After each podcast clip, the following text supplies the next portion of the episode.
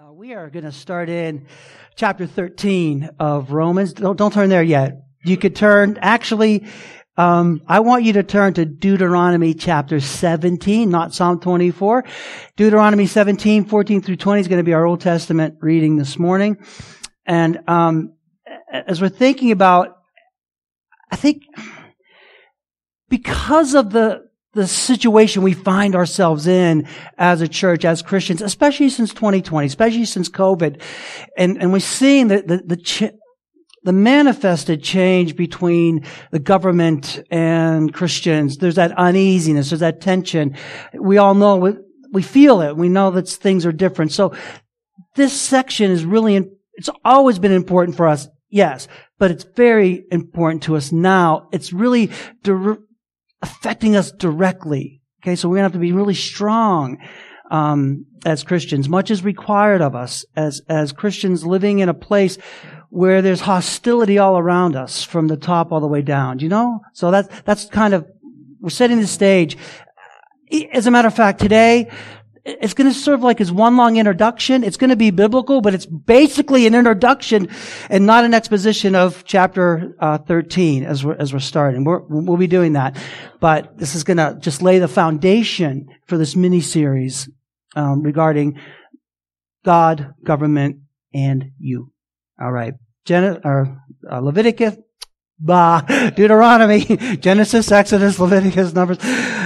Deuteronomy chapter 17 beginning in verse 14. This is the word of the Lord. And this is God, before he brings his people into the land, he knew they're going to want a king. Here's his provision and stipulations. He says, when you come into the land the Lord your God is giving you, and you possess it and dwell in it, and then say, I will set a king over me, like all the nations that are around me. You may indeed set a king over you, whom the Lord your God will choose.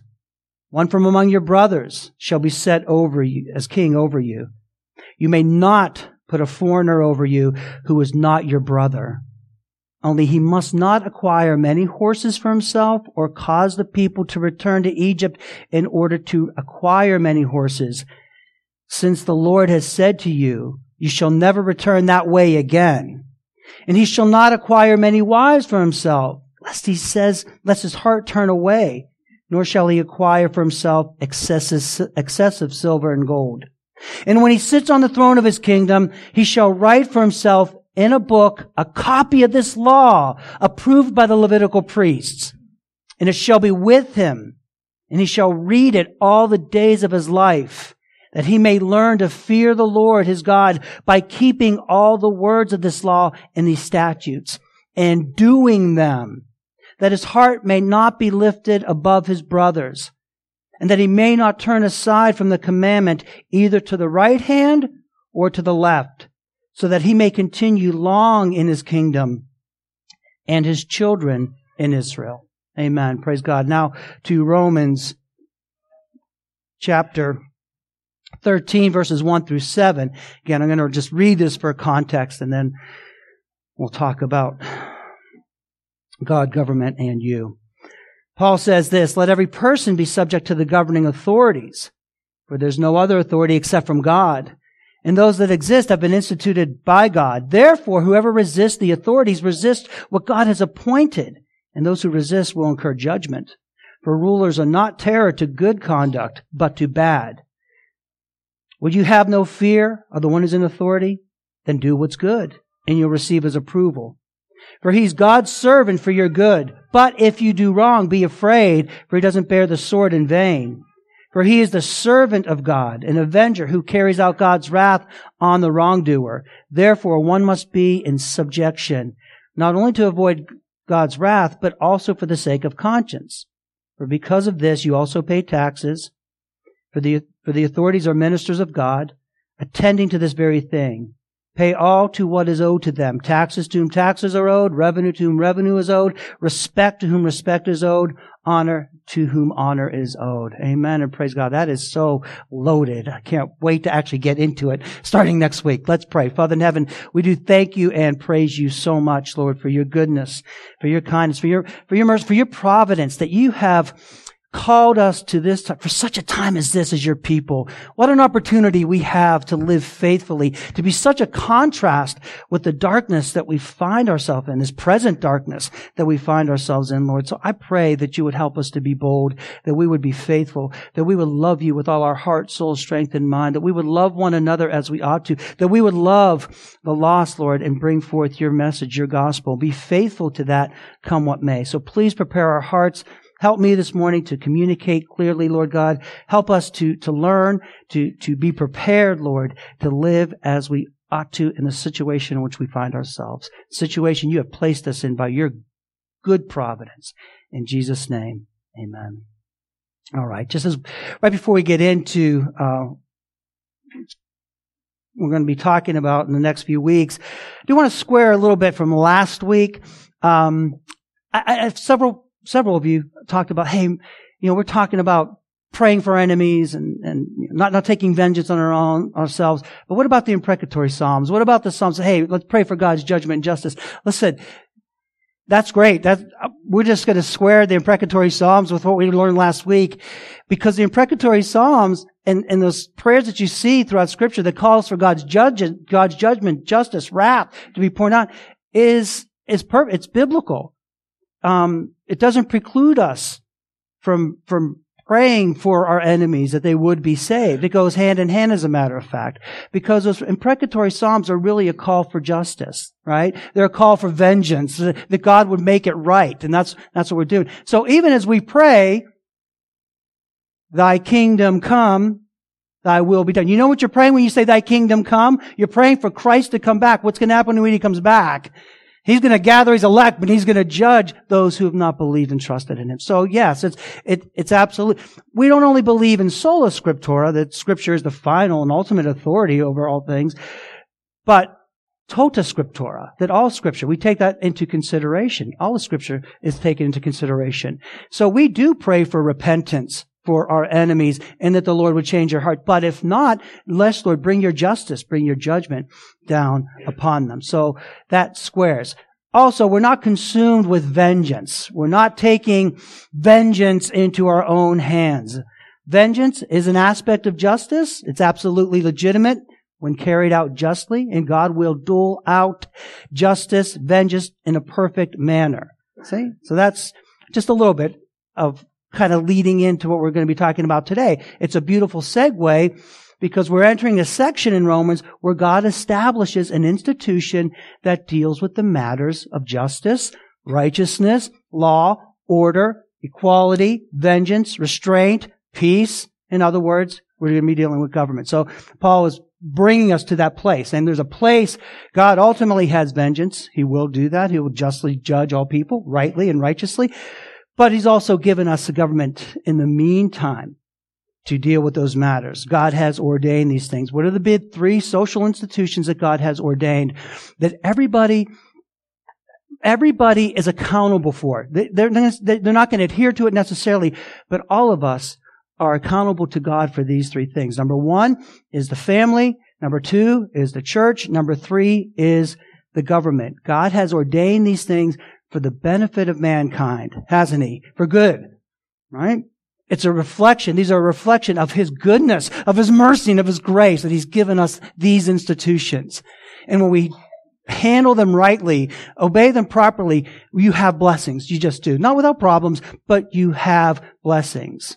And we as Christians are called to influence according to his design and his purpose, as Luke was praying. We need more than anybody else to have the strongest families, that love the Lord, and that and take God's word seriously when it comes to that. We should be as a church. We are, we have a redemptive mission. We need to be preaching the gospel clearly and faithfully. And we need to be involved in society according to our giftedness. Right? We need to be calling to account those who are over us. And we need to be involved in that as well. You know why? Because it's the mission. These are all under the authority and the sovereignty of God. And it is the mission of Satan. It is the mission of the evil forces. It's the mission of the evil one to distort all of these, isn't it? Yeah, it absolutely is.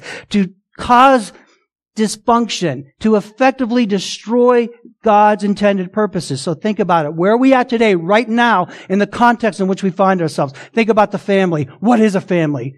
There's, there are a large swath of society that can't even define a family. Or a family is whatever you want it to be. You know, it could be you, your dog, and your AI robot. That's a family, and that constitutes what a, what a family is. So we've lost that definition of what an actual family is, and there are many factors to that. That's, a, that's another story. That's another sermon. But see that institution from God that is being denied and torn down.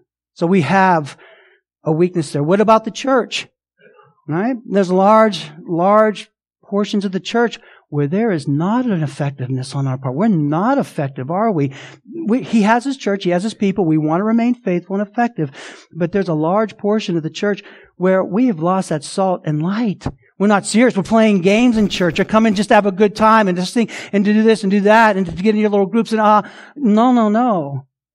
Being a true Christian is about dying to yourself and living to Jesus for Jesus Christ. It's about taking up that, that, that sword, that armor, and being ready for Him. It's counting the cost of what it means to be a follower of Christ. Take up your cross daily. Die to yourself in order to live for Him. Go out with the gospel. We stand in stark contrast to the world, man, and we do. You are if you're a Christian, and you know that, but we need to let that be known. We need to be out there. We, we've, we've just bought into society. You have your little Christian thing over here. Let us go as the world. And what's happening to us? We're being swallowed up by the culture and by the world. There's no doubt about that. And think about the government. Wow. Think about the state. I don't know if there's a place on this planet where you could find true justice, you know, real, real, real equality, true equality and fairness hard pressed to find any nation that's really adhering to government as God has ordained it. That's a, that's a truth. And, and we're no exception right now and right here. So, government, as we talk about it, that's rooted in man, and everything's not in God is rooted in man, will focus eventually or primarily on power. That's what it does. Power from the top, imposing, oppressing, not serving, which government is meant to do, and we're going to be seeing that, but ultimately it does bring corruption, oppression, misery, partiality, tyranny, and, and just, just a short little um, blurb there. Less God, more corruption, no doubt. That's simple. It's due to the fallen nature of man. That's why we have that. We're fallen. We're corrupt. We're rebels from the start. We desire power. We desire to be like God. Even the fall of Satan, well, many theologians think this is where Satan fell. Isaiah 14, I think we have that. He said, you said in your heart, I will ascend to heaven above the stars of God. I will set my throne on high. That's kingship. That's authority. That's over on high. That's, that was Lucifer's desire in that way. It's not changed for us. Even in the garden, you're going to be like God. God doesn't want you to be like Him. You, you are like Him. So we see that. We see that throughout scripture. So I'm going to lay the foundation this morning about the government because this go, Romans 13 just didn't pop out of the air. It finds its roots in all the scripture. So we're laying that foundation this morning. The first known king and ruler of the nations in scripture was a man named Nimrod. Hey, you're a Nimrod. We use that kind of as a derogatory name, but uh, Nimrod actually was a, a strong hunter, you know, really able in that way, but he founded nations, and among those nations is Babylon. Babylon's historically been an enemy of God's people, but he was the ruler of that. Mighty. Might makes right. And that's really what it comes down to. When man is in charge and not God, when we try to usurp, it always comes, focuses on power. What about Pharaoh? No, Pharaoh uh, Exodus chapter 5, verses 1 and 2, and then 5. Afterward, Moses and Aaron went and said to Pharaoh, Thus says the Lord, the God of Israel, let my people go, that they may hold a feast to me in the wilderness. But Pharaoh said, and here's the arrogance of man, power of man, not acknowledging God. You are under God. You, whether you acknowledge it or not, whether you choose to, to believe it or not, you are under the sovereignty of God. Every person is. It's our job to make that known to people through the gospel primarily, but also through our involvement. So they're saying, hey, no, no, God is telling you to let them go. Look what Pharaoh says in verse 2. But Pharaoh said, who is the Lord that I should obey his voice and let Israel go? And that is the clarion call of every false despot politician. Who's God that I should, who's God that I'm going to listen to him? Who's God that I'm going to let them go? That I should obey his voice? Every tyrant speaks that, those words in his heart. I don't know the Lord, and moreover, I will not let Israel go. Okay, who's, I'm the ruler of this land. I'm going to do what I'm going to do. Exodus 5 2. Exodus 5 5. And Pharaoh said, Behold, the people of the land are now many, and you will make uh, the rest from their burden. So, what's Pharaoh doing? He's there. He imposed his will. He wasn't going to let them go. Who's God? He was afraid that the Israelites were going. So as the ruler, as the leader, what's he going to do? Every leader, every false leader is going to suppress because they want the power. They don't want you to speak truth to them or have freedom unless they, unless they give it to you. So he says they're growing and we're going to put them under cruel subjection. They're getting out of hand. Well, we saw how God dealt with him. God is over all authority and all institutions. How about Nebuchadnezzar? We're going to take a little time on this. I want you to turn with me to Daniel chapter 4. Daniel 4, if you have your Bibles. Daniel chapter 4, and this is an amazing account. We will be coming back to this at points during our series. Here's Nebuchadnezzar, the great ruler, the great king, signifying especially all civil authority, all civil government. Everything is under him. He rules everything. Here we learn a lot more about the nature of civil government itself. So, chapter 4, beginning in verse 28. Daniel chapter 4, yes, beginning verse 28. And it came upon King Nebuchadnezzar. At the end of 12 months, he was walking on the roof of the royal palace of Babylon. And the king answered and said, is not this great Babylon which I have built? See? The arrogance, the power. That's the authority. Apart from God's grace and it goes to your head, man. And then you just want that power and you're going to use it. I have built by my mighty power the royal residence and for the glory of whose majesty? Yeah, my majesty, man. You can see this in the de- in, in, these people. While the while the words were still in the king's mouth, there fell a voice from heaven, "O King Nebuchadnezzar, to you it is spoken, the kingdom has departed from you. There's God's sovereignty over every rule and authority. Right? And we wield that. We have a voice in that. We have a part in that as we make that known, as we ought to make that known. It's departed from you, and you shall be driven from among men, and your dwelling shall be with the beasts of the field. And they shall be made, and you shall be made to eat grass like an ox and seven periods of time shall pass over you until you know that the Most High rules the kingdom of men and gives it to whom he will. Sovereignty of God. Big deal. And especially as he gives it to whom he will, we're going to be coming back to that theme as we get to Romans 13. Immediately, the word was fulfilled against Nebuchadnezzar. He was driven from among men, ate grass like an ox, and his body was wet with the dew of heaven till his hair grew as long as the eagle's feathers, and his nails were like bird's claws. Just imagine the scene. There he is, this high, mighty, exalted king, ruler, magistrate, whatever he was, all over. When it comes to the Lord, that's where your place is. God is sovereign over you. You need, need to acknowledge the Lord. No civil government is from man. That's what you need to learn right now. No civil government is from man, but God owes, God owns all things. And man owes his allegiance to God. Remember that. Remember that in authorities. When they say, oh, this is separate from here. No, no, no, no, no. When you're speaking before the magistrate, you gotta let them know and this will be confirmed in Romans 13, that you will answer to God. And we're warning you, we're telling you, and if you do it, then there will be prosperity, there will be blessing. It will be a lot better when you obey the Lord in that way. God humbled this great ruler, this man. And, and, and then this man acknowledged God. So look at verse 34 and 35. At the end of the days, I, Nebuchadnezzar, lifted up my eyes to heaven and my reason returned to me. And what did he do? I blessed the Most High. He was humbled by God. God revealed himself to him and showed him who's a true king and all he could do was just give God the praise and glory. And that's what happens when you're humbled by God.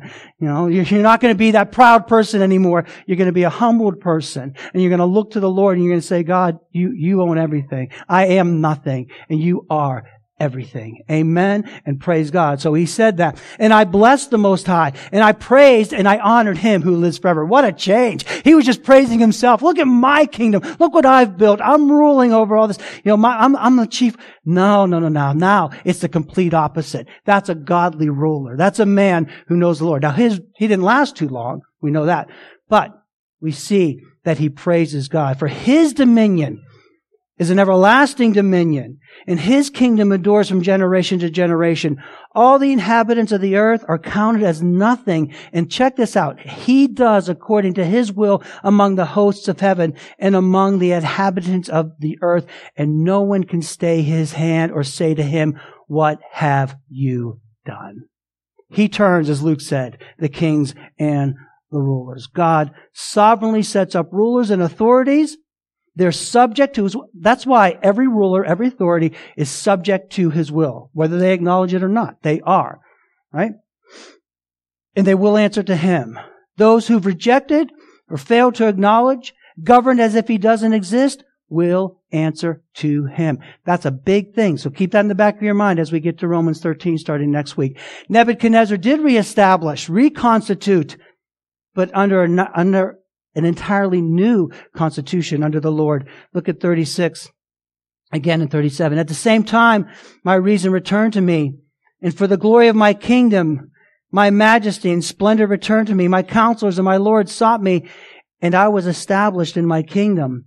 And still more greatness was added to me. Now I, Nebuchadnezzar, praise, extol, and honor the King of heaven, for all his works are right and his ways are just and those who walk in pride, he is able to humble. Amen and praise God. That goes for leaders. That goes for you. That goes for me. Amen and praise God. That's the power of the head and he turns him. And now you see godly, at least for a little time, before Belshazzar comes to, comes to prominence, that godliness. God is sovereign. That's what you're learning right now. That's what you're seeing right now. That's what you need to get in your mind. We give all due honor and respect to the authorities, but we know and we must acknowledge that they're under God and we have an obligation to let them know that. Lovingly, but firmly. And we stand on that. Whatever the cost. That's why we'll have people go down even to city council and say, okay, city council, we respect your authority, but that's authority that's given to you by God and you need to listen to him. Check out Chad sometimes when he's, sometime when he's speaking to them. What about Pontius Pilate? Another one. I don't know. People think that Pontius Pilate was just like a constable or something. That's not true. That's not true. He's a Roman governor in Judea. That's a big deal. It's a big deal. He had the civil authority for that entire province. He was the man in that province. He was the authority for Rome in that region. There was greater authority. He had greater authority in that province than all others except the emperor himself. Do you know that? He wasn't just some rinky dink little guy on the side. He had civil authority granted to him. So he could do everything from deciding boundary limits to imposing the death penalty. But you know what? He was still under the sovereign rule of God. Here's Jesus Christ. Picture the scene. Here's, here's Pilate in his robes, in his authority. And those robes and the clothing that they wear, we'll talk about this in one of the messages, that projects that. That's a symbol of that authority and what should be submission to God. But that's a symbol of their authority. And here he is. Now think of Jesus beaten, battered, bruised, bloodied. And look what he says, John 19. So Pilate said to him, you will not, you will not speak to me? Do you not know that I have the authority to release you and the authority to crucify you? I have the civil authority to do that. I'm the magistrate. I hold that power. Jesus answered him, and you mark this down. You remember this you would have no authority over me unless It had been given to you from above. Therefore, he delivered, he who delivered me over to you has the greater sin. But you notice, you would have no power, no authority. Now here's battered, bruised, beaten Jesus. What's this powerful governor going to do? If any of you would say that to him, you know what he would do at that point? Okay, crucify this guy right now. Get him out of my sight. But he doesn't respond like that to Jesus, does he? From that point on, he looked for a way to get Jesus released. He understood that Jesus was different. Notice how he reacted to Jesus' statement. Not like a man in authority would. You go and speak to your magistrate in that way and see what happens. But when Jesus spoke to him like that, he pretty much cowered. They're under the sovereign rule and authority of God. That's an authority that we carry as his people. Remember that. Acts chapter 12 verses 21 through 23. Amazing display of God's sovereignty. And it's kind of reminiscent of Daniel that this king, the rulers, the magistrates are subject to him. On the appointed day, Herod put on his royal robes, and there it is, a symbol of authority. Magistrate, I am over you. And that's intimidating, is it? All right? When you see that, that uniform coming, there's a reason. There's so much symbolism. There's so much we can learn, even from the, from the, uh, from the garb that's worn by the judge. When they put that robe on, they're that authority now. They're, they're bringing forth justice. Right? You see a police officer coming with his uniform on, okay, that's, that's authority there, right? Uh, we've kind of lost that too a little bit, and that's another, again, another sermon.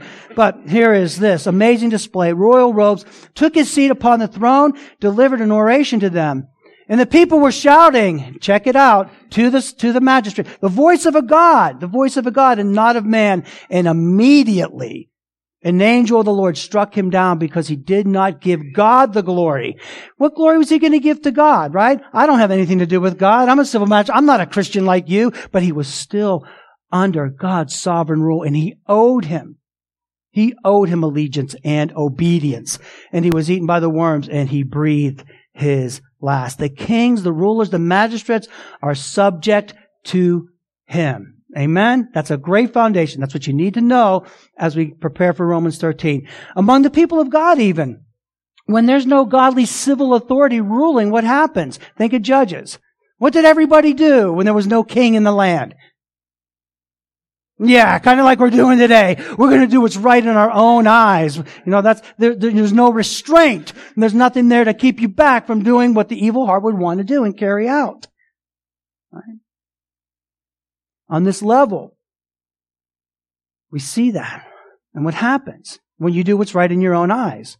It leads to idolatry. It leads to oppression. It leads to chaos. It leads to kind of what we have today, pretty much in our world.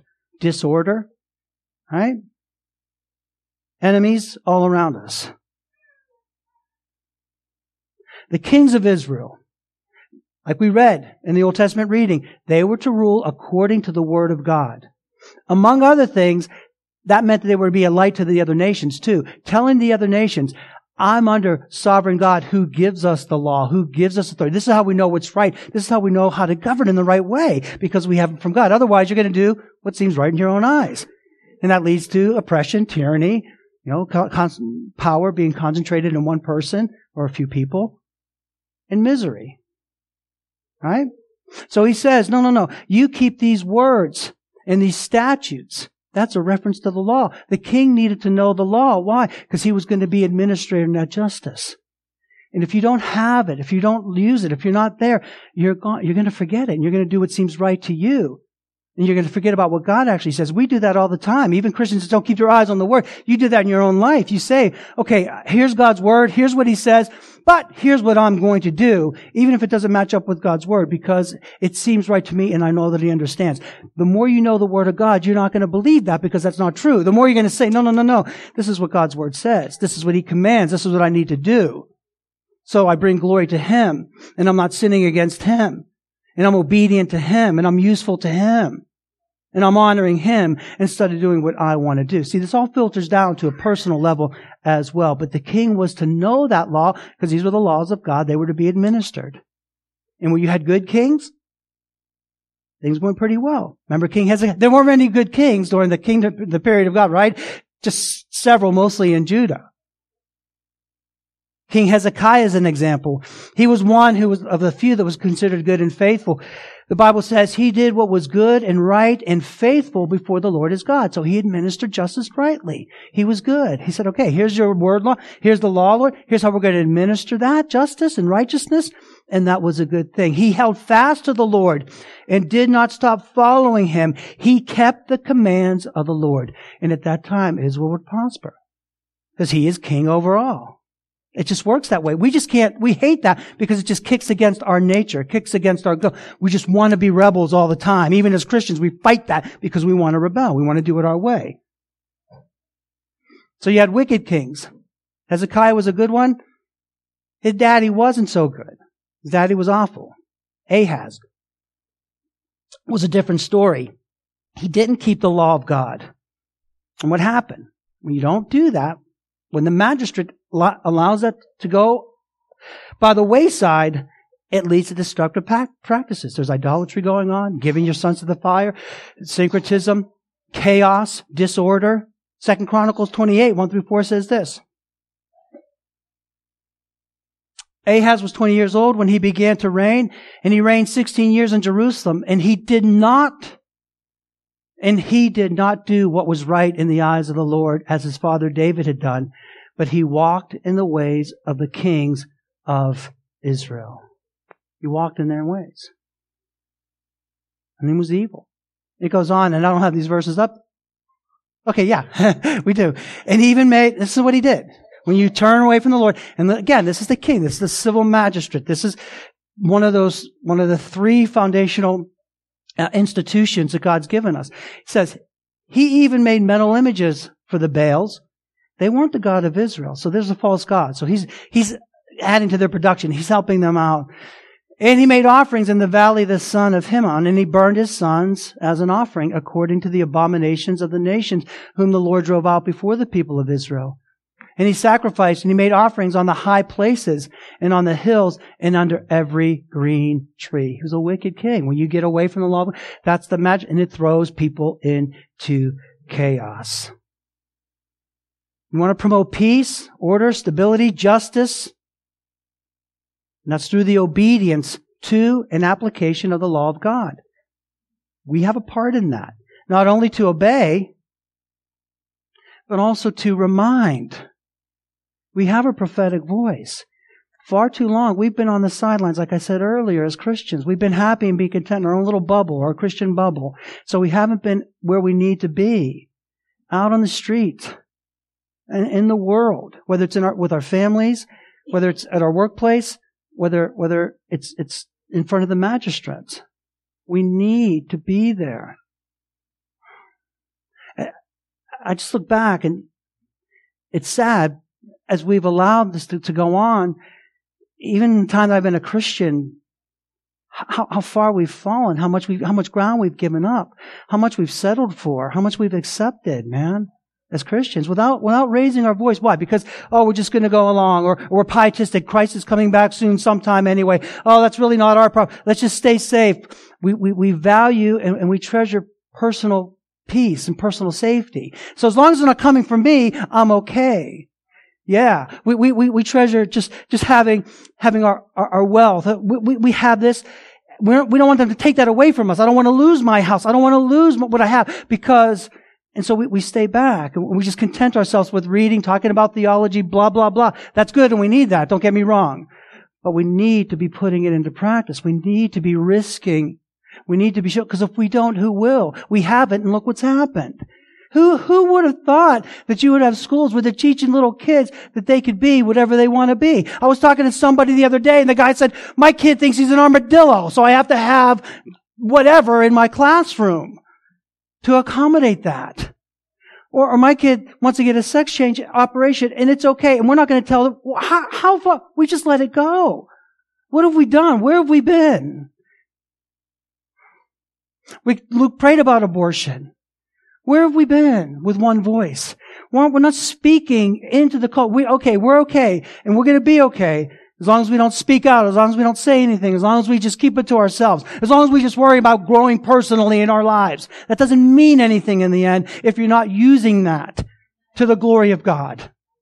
Amen. That's just a hard reality. That's a, that's a true reality. And we, we are a testament to that in so many ways because the culture would not be where it is right now if we would speak with that prophetic voice. Or even if it is, we wouldn't be going down without a fight. You know what I mean? At least we'd be doing what we are called to do, leave the results to the Lord.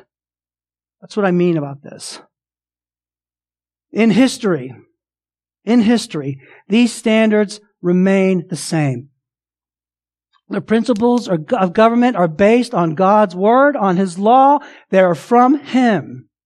And you do see a good measure, check it out, you do see a good measure of true justice, of protection, of peace, of order, of restraint, of safety, of impartiality, of freedom over fear, less crime, less corruption, and less wickedness where these take hold. You just do. It's common grace. It's God's blessing on that nation insofar as they do that, whether consciously or not. Just the opposite is true with godless government, man. Just the opposite is true. We're seeing that right now. We're seeing it right now, aren't we? You have to say yes. You can't say no. Think of it, just, just in our history. We're just going to put this in our context. Think of Marxism. Don't think Marxism has gone away. It has not. It's here. It's all around us. Socialism, communism, collectivism, that is totally, that philosophy, that religion is totally intentionally man-centric. You understand that? It's a godless philosophy and it's taking root.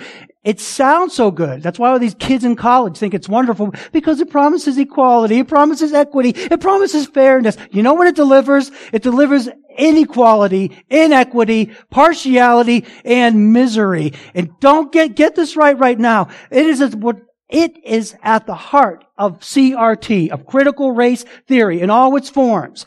All that is, they're just different forms, they're just different variations of Marxism. It's finding its way in our culture, in our society, and kids, especially young college kids, are buying it up. See, that's a, that's a, that's a government, that's a philosophy, that's a religion that's coming down on us. Marx would be so pleased at this. He's the one who rejected God. He did. The legal structure, laws to him, the legal structure favored the wealthy, the ruling class. The, the religion was a ruling class way of keeping the workers oppressed, making them happy in their oppression.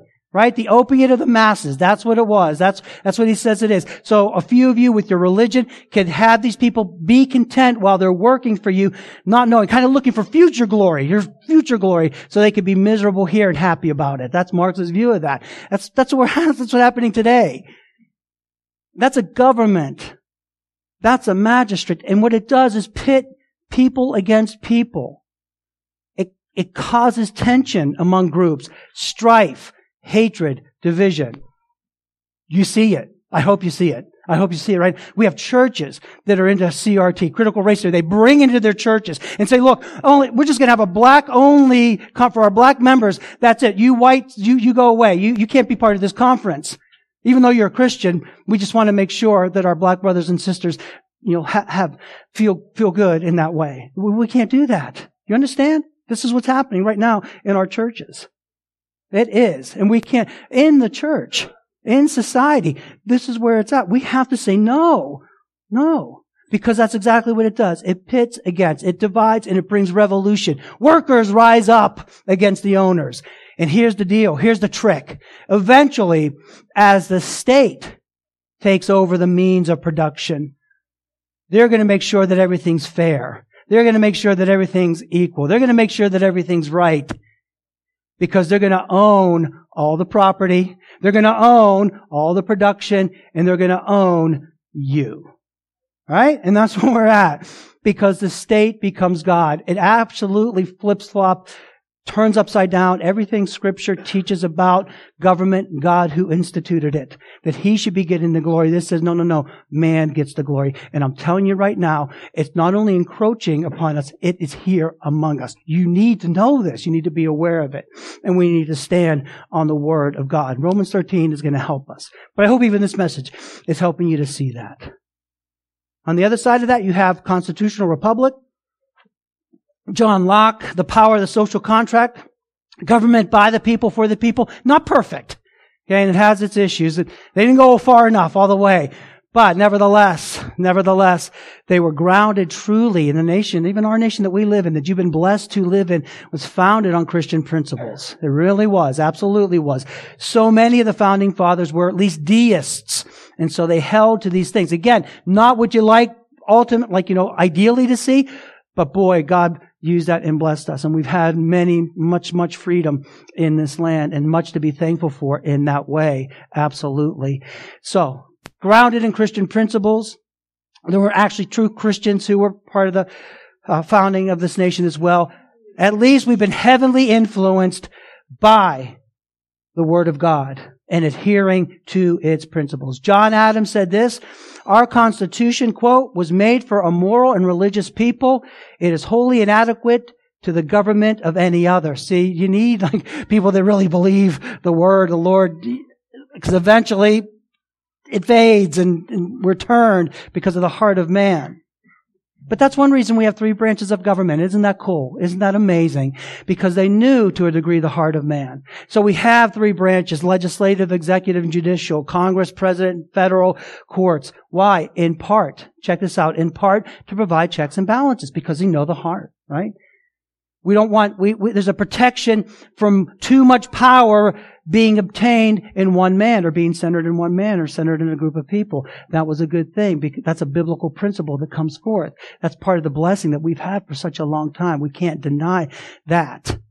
The laws, our justice system, system is based, people say on the Magna Carta, okay, yeah, yeah, yeah, but ultimately on biblical standards. Just check this out. Look at Leviticus 19:15 if we have that.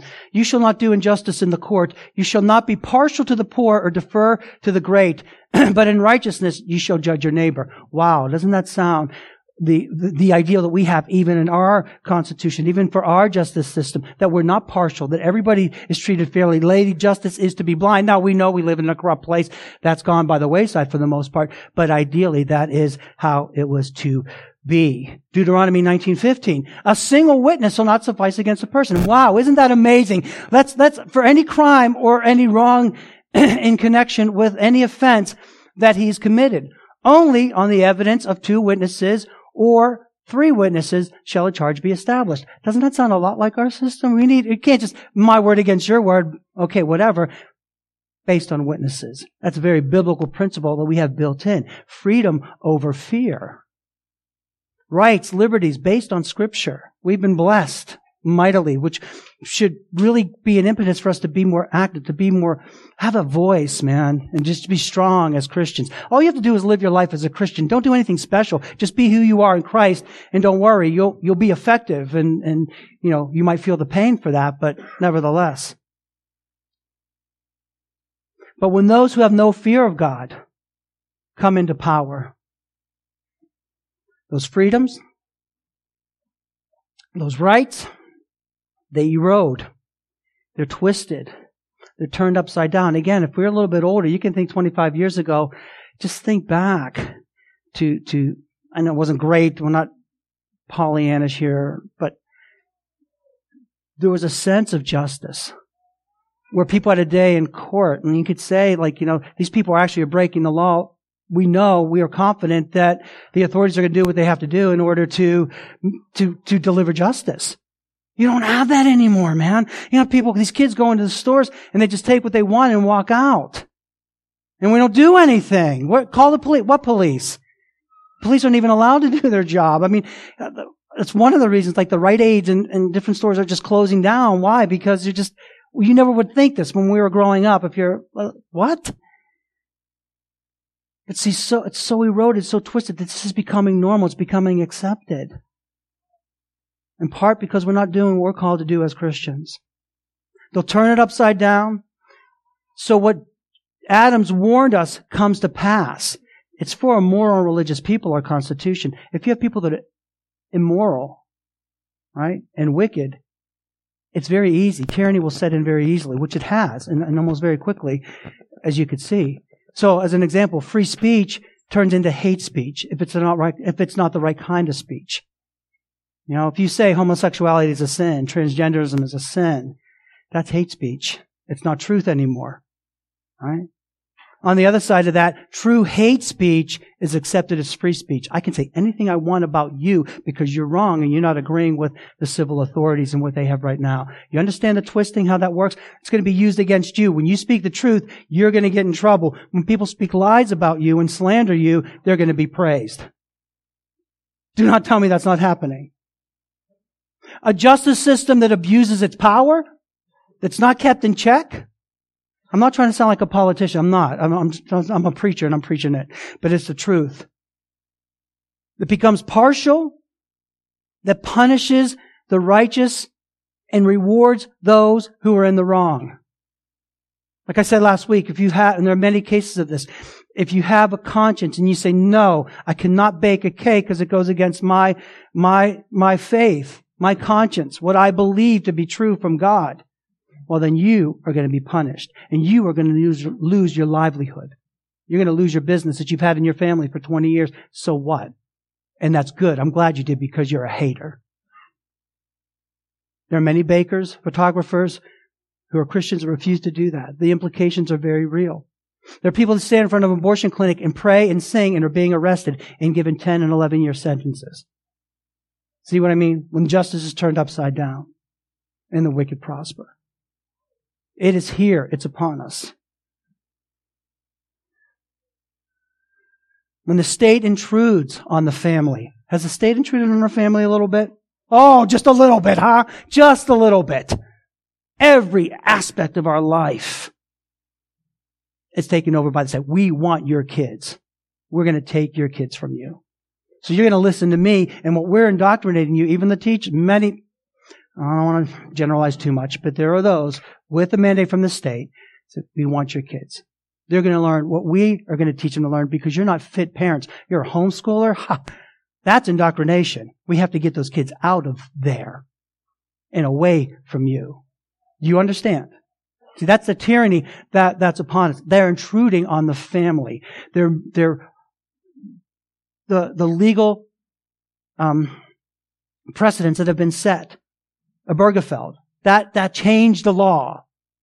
Not God's law, but it changed the law to make gay marriage legal. That, that's what we're living in right now. That intrudes on the family.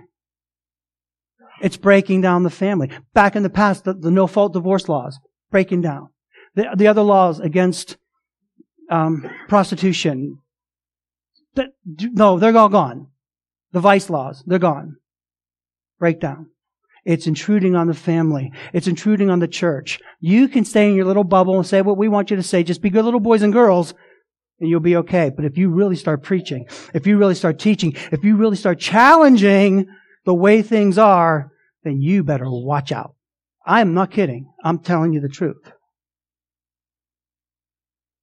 Society is under tyranny. And it's not just here. I mean, some people say, oh, the U.S. is the last bastion of hope. In some ways, that's true. God always has his people everywhere and he raises them up. But if you look around the world, where would you go? I don't know. South America? Where? Canada? Ah. Oh, thank you. I have pastor friends there. Pray for them all the time. Right? We need to stand. We need to take that heritage that the Lord gave us, He was blessed us with, the freedoms that we've had for so long, and put them into practice. Stop being comfortable. Because we're just waiting. It's just like that thing when, when there's an alligator, you might move to the back and other people are getting eaten, but eventually it's going to come and get you too. You're just going to be the last one to be eaten, but you're still being eaten. We have to make that decision. We have to be intentional. And I'm not saying be crazy, radical, blah. I'm just saying live your life as a Christian. Just be consistent with who you are in Christ. Go ahead and preach the gospel. You'll get in enough trouble. Go ahead and say this is wrong and sinful. You'll get in enough trouble. I'm not telling you to do anything like crazy. Just be who you are. But by being who we are, perhaps the Lord will be pleased to use that to turn hearts to himself. And it begins as we speak truth to power, God's truth, not our truth, but we speak God's truth, that they are under the sovereignty of God. Christians are being forced to violate their conscience under the threat of per- prosecution. Increasingly, we find ourselves in this very situation. So what do we do? How do we respond to government